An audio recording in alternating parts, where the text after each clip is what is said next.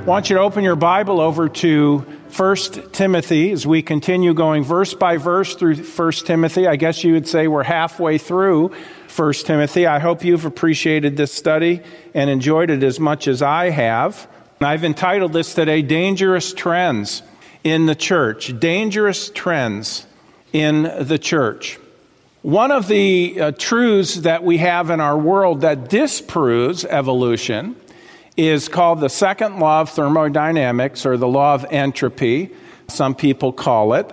And basically, what it says, and of course, you can observe this, this is observable science, okay? This is not theory, this is something we know to be true.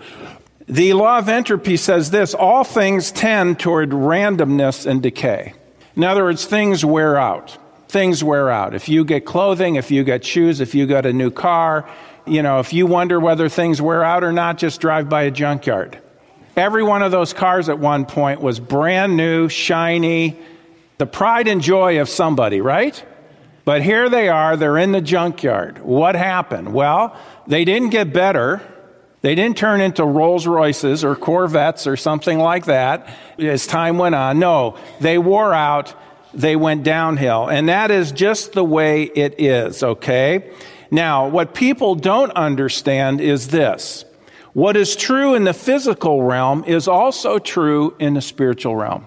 What is true in the physical realm is also true in the church. See, we accept this in science, but most of us are naive about this when it comes to the church, the body of Christ, and the local church.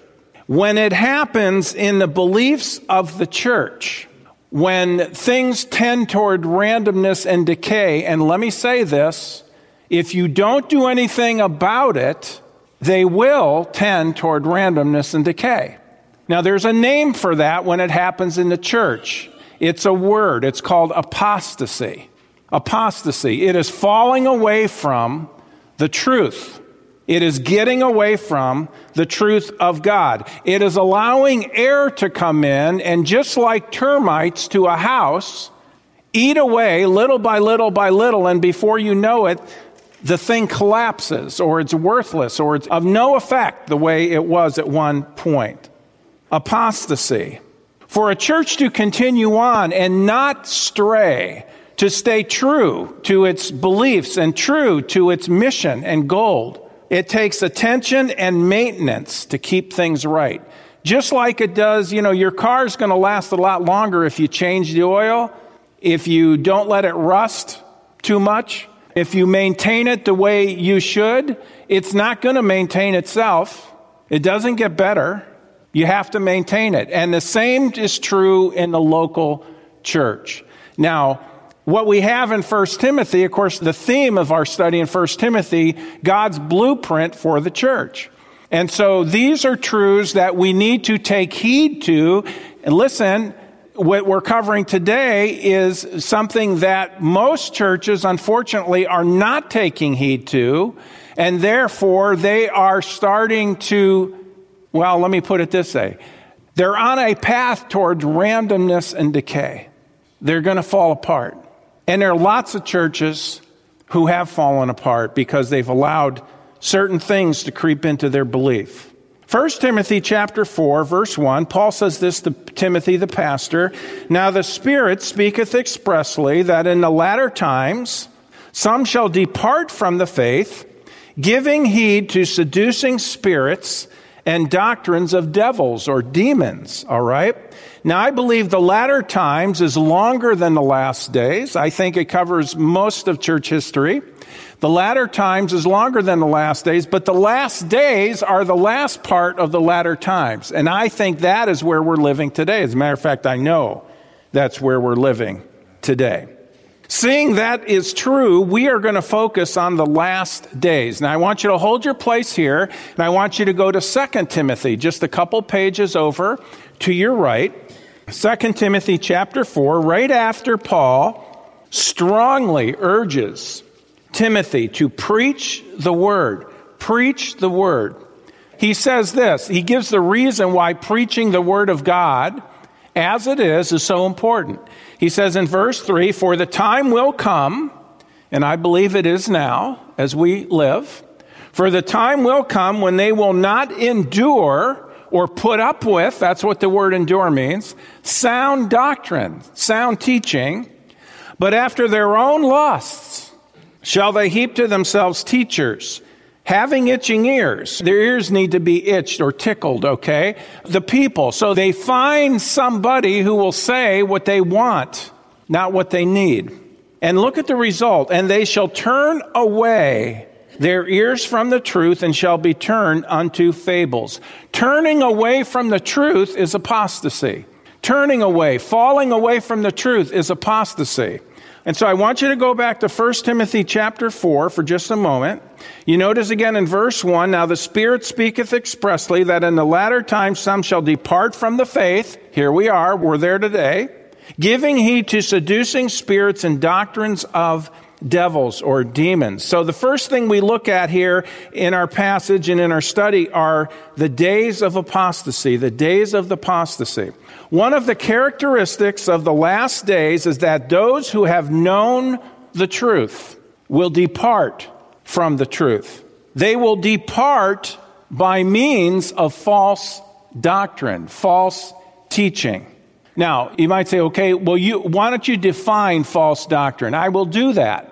If you look at scriptures, if you examine the scriptures, here's what you end up coming up with. False doctrine is anything that contradicts what the Bible says. Okay, the Word of God is true, therefore anything that goes against it is false. The psalmist said, Therefore I esteem all thy precepts concerning all things to be right, and I hate every false way. God's way is right. Anything that disagrees with it is false. That's what the Bible says. Doctrine, the word doctrine, it's not a, don't, don't think in terms of, oh, that's something I can't understand. No, the word doctrine, it just means teaching. There's true teaching and there's false teaching. So anything that contradicts the Word of God, goes against what it says, is false teaching or false doctrine. Now, where did this all begin? Well, it goes all the way back actually to Genesis chapter 3.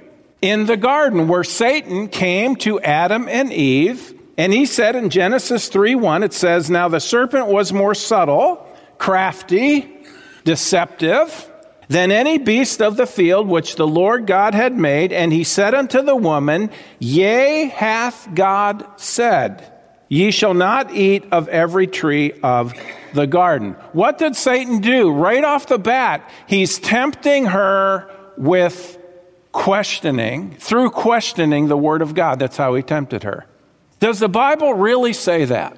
We see the way this happens, folks, apostasy happens this way there's the questioning of the Word of God. In other words, does it really say that? Does it really mean that?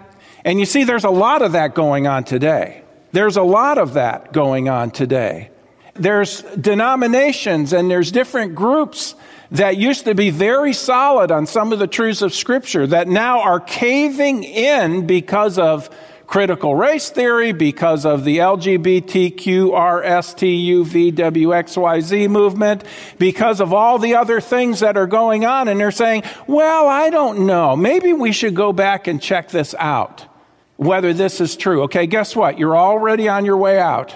You're already on your way down because you're questioning what God says. So first comes questioning, then comes compromise. Well, we can accommodate this. And then what that leads to, folks, is just an all out commitment to error. So there's a questioning, there's a compromise, and then there's a commitment to error. It all begins with, oh, yeah, this is where we stand. Thus saith the Lord, this is what we believe. Then we question it, and then we try to accommodate or compromise with error. And then, of course, that leads to a commitment to error. That error that is compromised with that's a commitment because now you adopt that instead of the truth that you began with. That's how apostasy takes place. And yet, what do we have? We have the wisdom that we find in the book of Proverbs. It says in Proverbs chapter 30, verse 5 every word of God is pure. He is a shield unto them that put their trust in him. Look at verse 6. Add thou not unto his words, lest he reprove thee, rebuke thee, and thou be found what? A liar. When you add to the Word of God, when you add to what it says, you're going to be found a liar. We have no right to add to what God said. We simply need to bow the knee to it and give in to it. Secondly, giving heed to seducing spirits that are behind the apostasy. Okay, so we see the first issue that we face is we are in the days of apostasy, but what does that lead to? The apostasy's there. You don't have to give into it, but that's what people are doing. They're giving in to the falling away from the truth of Scripture. They're compromising, okay? Everything from being pro abortion to just many of the things we've already covered in this series. Women preachers, the issue of leadership, who can lead in a church, who can't, and so forth, all the things that we've already seen. But secondly, giving heed to seducing spirits that are behind the apostasy. The word seducing, it means deceiving, deceiving. They depart from the faith by being seduced or drawn away by, and look who is behind the drawing away demons. Demons. Now, Satan is a demon, he's the head of the demons. Demons are fallen angels. See, folks, the tool of the demons is false teaching. That's the tool that they use. A false teaching is almost always a matter of error mixed in with truth. That's what makes it deceiving. If it was just full blown truth, or full blown error, excuse me, you know, if I had some poison, okay, the best way to, if I wanted to kill you with poison, the best way to do so is to have some clear water, find some clear poison that's very toxic, and all I got to do is put one little drop in there to where you won't notice the funny taste. If you put too much, it'll taste funny. Be too late by then anyway, but anyway, one little drop. Oh, here you go. Oh, you thirsty? Here, have some. Yeah, whoa, whoa, thanks. Down. You're out. Down and out. If I came to you with a beaker and it had some purple stuff in it that was boiling, bloom, bloom, bloom, like, here, drink some. That wouldn't fool you. That wouldn't fool you for a second. You have to disguise it. Demons disguise their error by mixing it with truth. And that is what's deceptive about it. A false doctrine usually has enough truth mixed in to fool the person who is hearing it. Now, what is a demonic doctrine? Satan wants to try to strip the Lord Jesus Christ. Here's what it comes down to. And this goes across the board. Satan wants to strip the Lord Jesus Christ of his glory and to cover it up with something else. Satan does not want Jesus Christ to be glorified. He does not want Jesus Christ to be worshiped. He wants to be like God himself. And if he can't be that, He's going to do everything he can to try to strip it away from the Lord Jesus Christ, who is the one who is supposed to be the preeminent one. A doctrine of a demon is anything that adds to or takes away from the all sufficiency of Jesus Christ and his word. All false doctrine does this. When we go away from the word of God, when we start compromising it, we are basically saying, God, you made a mistake, or God, you're a liar, you didn't know what you're talking about. We have a better way. We have to take what you said and now we have to change it for the times in which we live. Satan's behind that. Go with me to Colossians chapter 2. In verse 8, the Apostle Paul, writing to a local church, Church of Colossae, he said this in verse 8 Beware, beware. By the way, these kind of messages, some people say, and I've hardly gotten into this today, but some people will look at this kind of a message and think that oh, preachers love to give these kind of messages where they're pointing things out and showing where things are false. And even, yes, and by the way, I will today, name names of false teachers. And some people think preachers love to do that. Listen, I don't know of too many preachers who like to do that but it's part of what's necessary to keep a church pure. There are wolves among the sheep. We need to be able to recognize the wolves.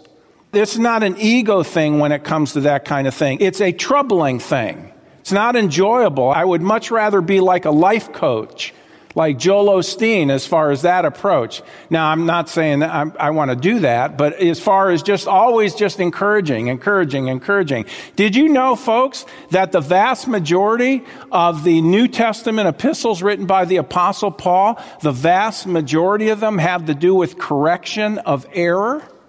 Did you know that? It's true. They're written to correct things that are wrong. As a matter of fact, most of the Bible is written to correct things that are wrong because we're messed up. That's the truth of it. Colossians 2 8, Paul says, Beware lest any man spoil you, take you captive. How? Through philosophy and vain deceit. Empty lies. Deceit is a lie. We get our word deceive. That's the same root word as deceit.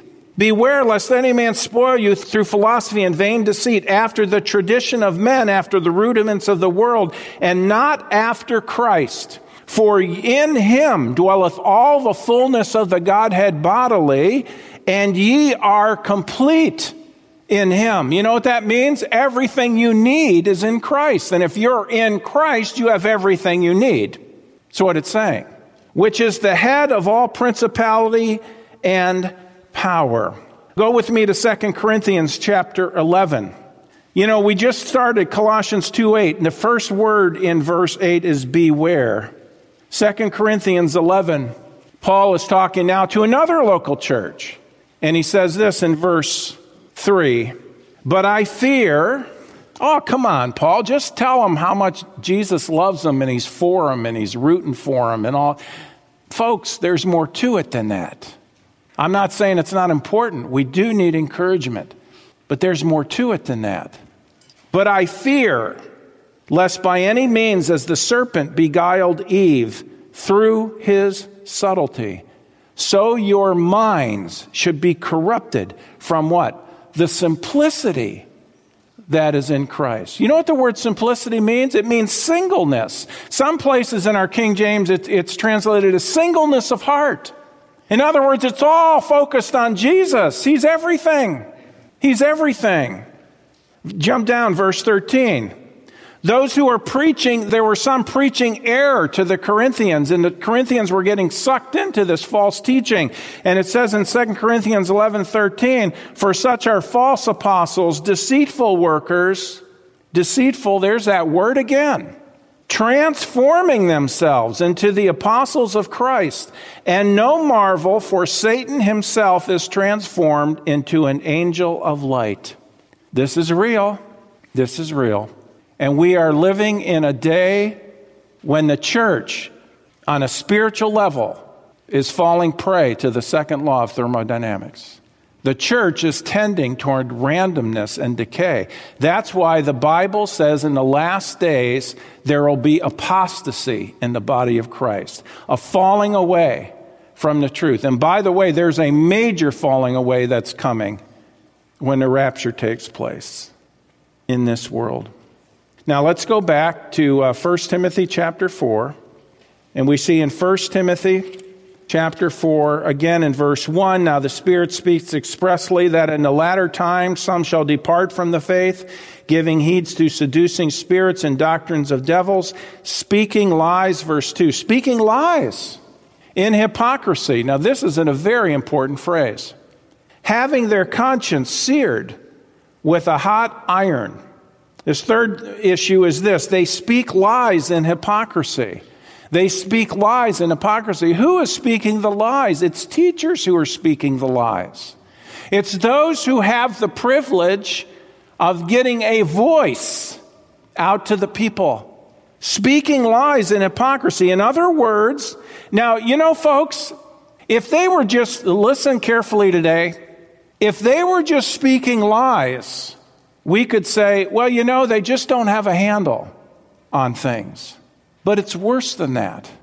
The lies are so bad that they have bought into them themselves, and yet they're still speaking lies and false teaching, and yet at the same time, they are not even living up to the lies that they're expecting other people to embrace. That's hypocrisy. Speaking lies in hypocrisy. In other words, what they are teaching is false, and even they themselves don't follow it.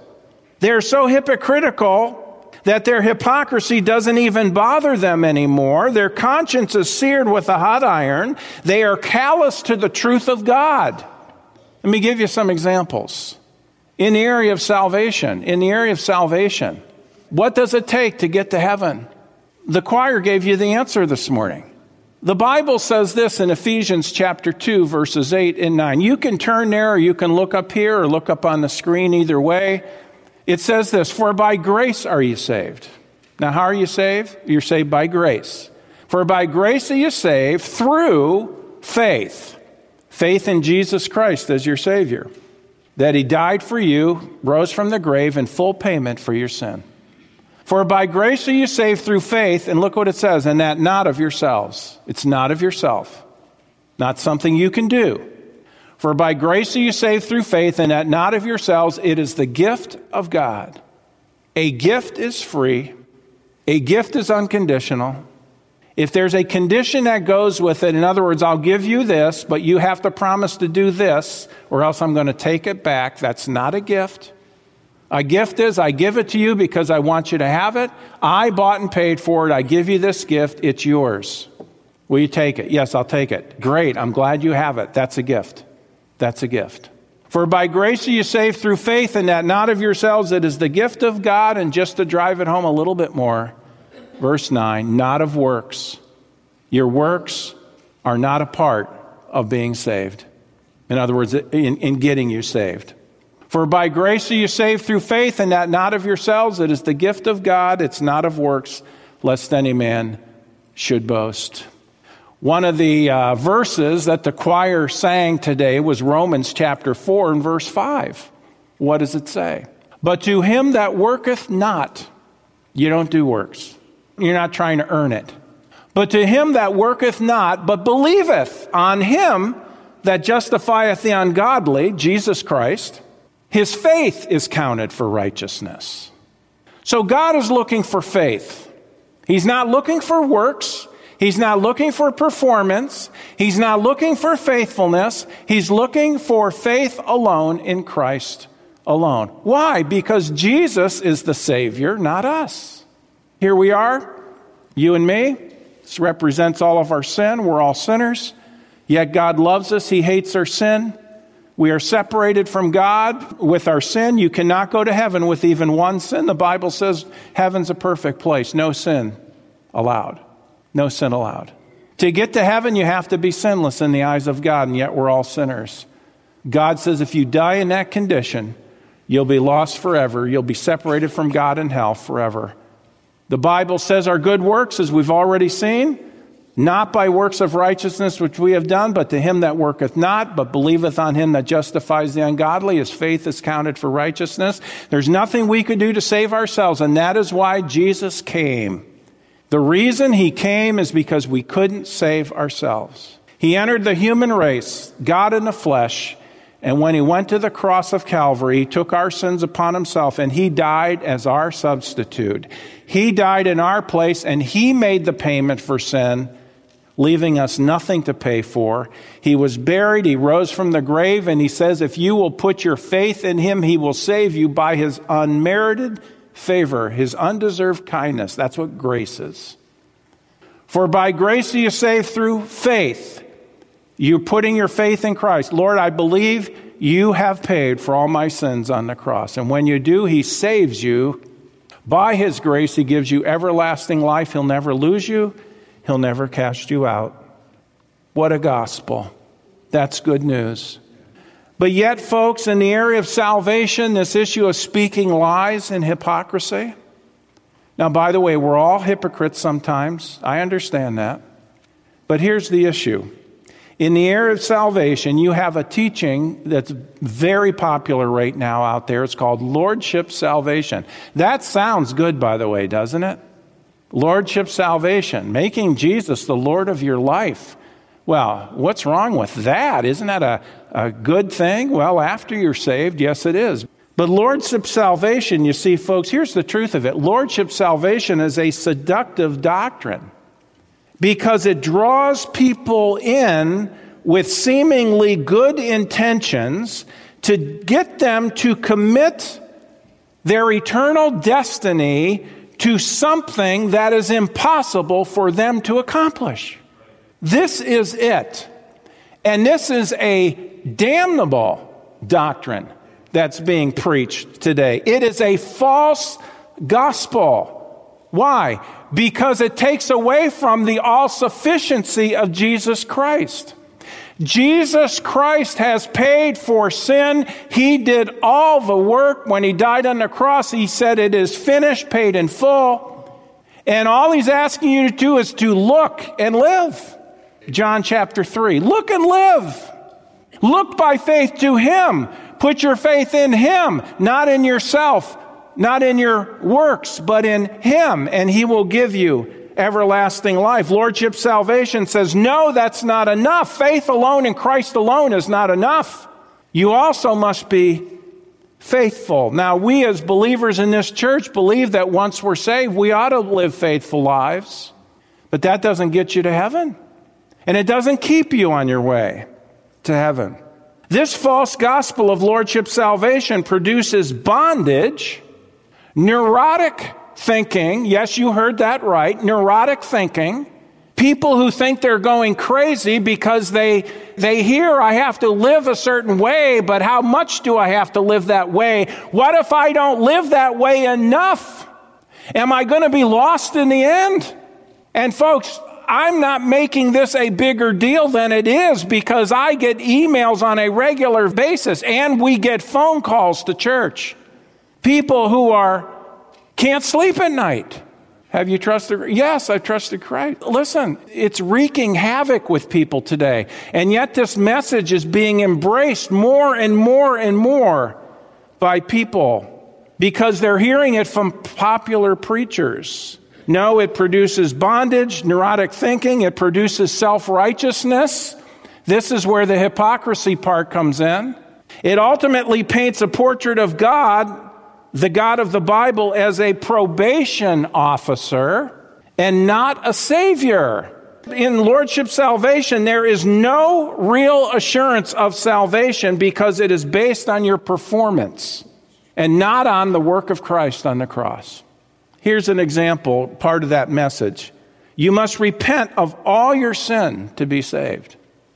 Or, they'll say, because if you question them on that, they'll say, well, you have to be willing to. Well, of course, what is being willing to? Isn't that a commitment to repent of all your sin?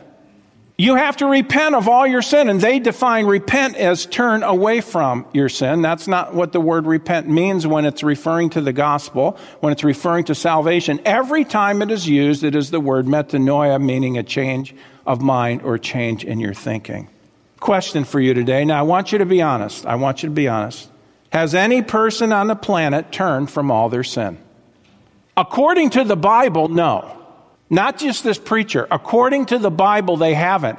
Because First John says, if we say that we have no sin, we deceive ourselves and the truth is not in us. He was saved over 60 years when he wrote that, under inspiration of the Spirit. Has any person on the planet turned from all their sins? No. Well, you have to try. You have to try? Isn't that works for salvation? Aren't you saying you have to try to live right to make it to heaven? Here's another one. Now, this is the message of Calvinism today, which is growing leaps and bounds. You talk about a pandemic. This is a pandemic in the church. You need to persevere to the end. That's the fifth point of Calvinism, perseverance of the saints. You have to persevere to the end. And by the way, they don't mean by that Jesus keeps you saved. They mean by that you have to remain faithful to the end of your life. Now they'll say this, well, you can have a few flub ups along the way, but in the end, you die walking with Christ. And if you don't, you are never saved. So then, what ultimately then is the basis of your salvation? It is your performance. It is you remaining faithful. It's not the faithfulness of Christ, it's your faithfulness. Listen, what is that doing? That's taking away from the sufficiency of Jesus Christ. If you have to persevere to the end, this means you have to live a faithful life for Christ until the end of your life. By the way, this is why no Calvinist can honestly say they know for sure they're going to heaven. Did you know that? Famous Calvinists, as they were dying in their last days, they were actually saying to their other famous Calvinist pastor friends, Pray for me that I will die in faith. That's what they were saying. Pray for me that I will die in faith. Wouldn't it just be better to take it by faith and say, you know what? God saved me many years ago, and I know I have eternal life because He took care of all my sins. I have no sins to send me to hell. Jesus took care of it all. All glory be to Him. That's the true gospel. Here's another one. You need to not, and by the way, all these are part of the same thing. You need to not only believe, but also live for Christ and follow Him. This is mixing faith and works. And they'll say this if you don't follow him, you were never a real Christian to begin with. Might say, who says those kind of things? Well, let me tell you, okay? I don't take pleasure in doing this. Listen, sheep, you need to know this. John MacArthur teaches that. He's very strong, Lordship salvation. Listen, I can show you quotes till the sun goes down. John MacArthur believes it, John Piper preaches it. Alarming things they have preached and written. It's all in print. Ray Comfort is another one. Paul Washer, Steven Lawson. This surprises some people. Jack Hibbs, Calvary Chapel. Jack Hibbs. I've heard several of his sermons online, and he talks about eternal security. He says, I'm secure in Christ. He says, as long as I abide in Christ, I'm secure in Christ. Oh, that sounds encouraging. No, it doesn't sound encouraging. Abiding in Christ means you are walking in fellowship with Him. You're living in a, a yielded, obedient life to Him. It's the same thing as the others are preaching, it's just said a different way. Why can't we just be satisfied with the work of Calvary as our way to heaven? Greg Laurie is another one. J.I. Packer, who recently died. Another popular radio preacher, Alistair Begg, is another one who preaches it. It's all Calvinism. And it's all mixing the grace of God and man's works together. Now they'll say, no, no, no, it's not man's works. Listen, here's what they say God gives me the grace so that I can live the life. So ultimately, all glory goes to Him. Yeah, but friends, that's not what the gospel is according to the Bible. The gospel, what is that? Christ died for our sins according to the scriptures, was buried, and he rose the third day according to the scriptures. Christ died for our sins. He was faithful. He provides for us eternal life as a gift. It's not of works, lest any man should boast. But to him that worketh not, you don't do anything, but you believe in him that justifies the ungodly. That man's faith is counted for righteousness. That's what God says. God says that. But these things are doctrines of demons. They're mixing error with truth and deceiving people. Now, listen, folks, if these men or anybody else, I'm not picking on men, I'm just saying I know for a fact this is what they teach. If they claim they personally have done this, then their conscience is seared because if they're honest, they would admit it. The people who call us who are beside themselves, who have adopted lordship salvation or have been raised in it, and they call us and they are so fearful, they have more sensitivity to God than others because they realize, listen, I'm hearing I have to be faithful, but what if I'm not faithful enough? And so they're scared. Yes, if you believe it's the work of Christ and your faithfulness, you ought to be scared. Because you definitely can fail. And by the way, you will at times fail. That's not a good thing. It's always a bad thing. Sin is always a bad thing.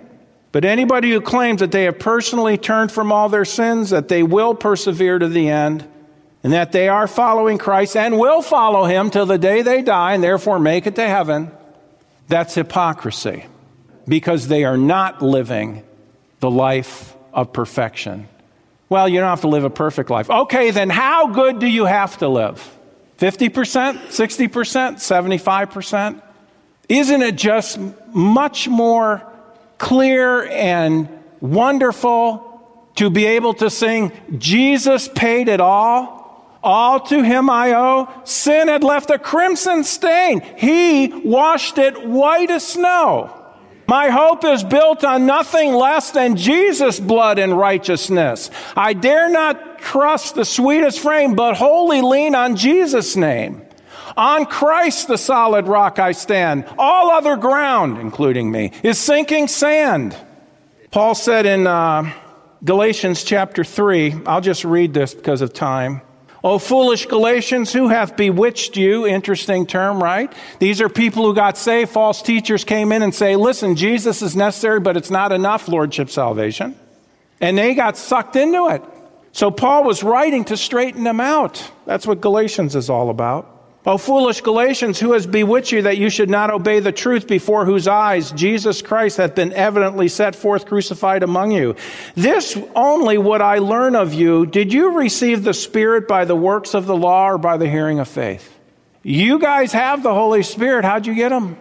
By works or by faith? Well, we got him by faith, Paul. Okay. Verse 3 Are you so foolish? Having begun in the Spirit, are you now made perfect by the flesh? You couldn't save yourself to begin with. What makes you think you can keep yourself saved by living right when you obviously can't live right? Not enough to merit salvation. So we see this in the area of salvation, okay, but also in the Christian life. Isn't I think it's quite interesting that in the following verses, we see some examples of what, in our passage here in Timothy, some examples of what Paul had in mind, in that it was some sort of false spirituality, one aspect being that of abstinence from certain things, but this would apply to any false teaching.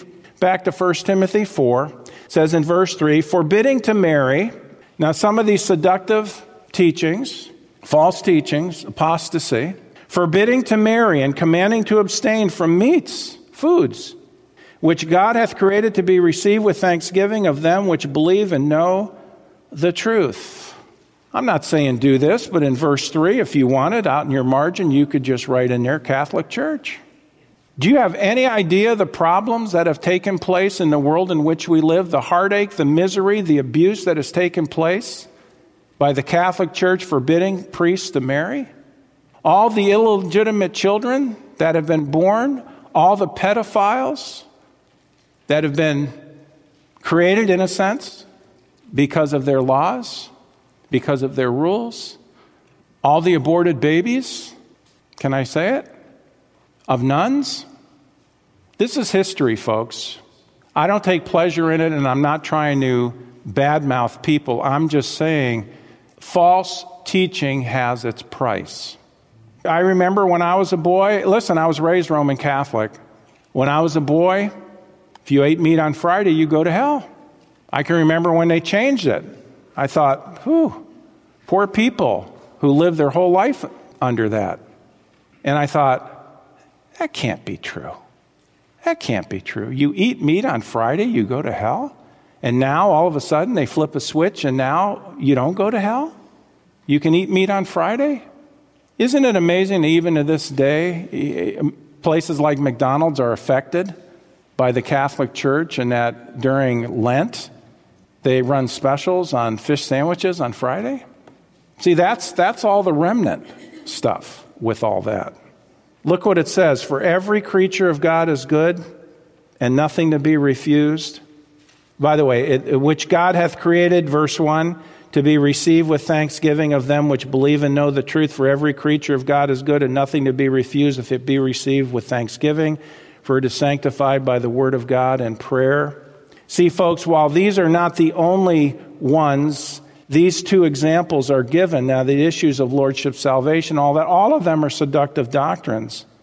But God's word says, like with the issue of marriage, God said, It is not good for the man to be alone, I will make him a help meet for him, fit for him. And that was the woman, and there was a reason for that. And then this issue of abstaining from certain foods. And the reason was some spiritual reason. Well, listen, if I am complete in Christ, I don't need to abstain from food. As a matter of fact, when Noah got off the ark, right, what did God say in Genesis chapter 9? Eat anything you want.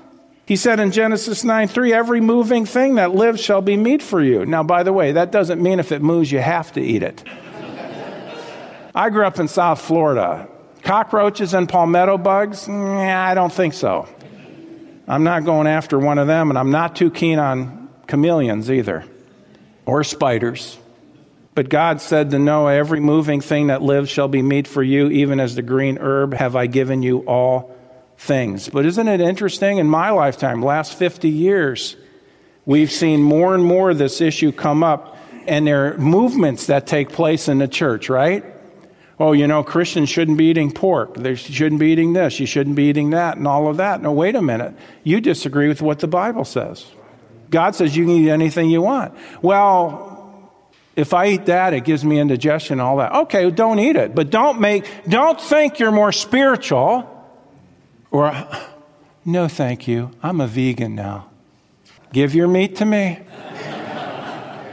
now, listen, if you're a vegan because it's better for your body, you have found it helps you, good for you, that's fine. But don't make that an issue that you're more spiritual than somebody. That's what it's saying.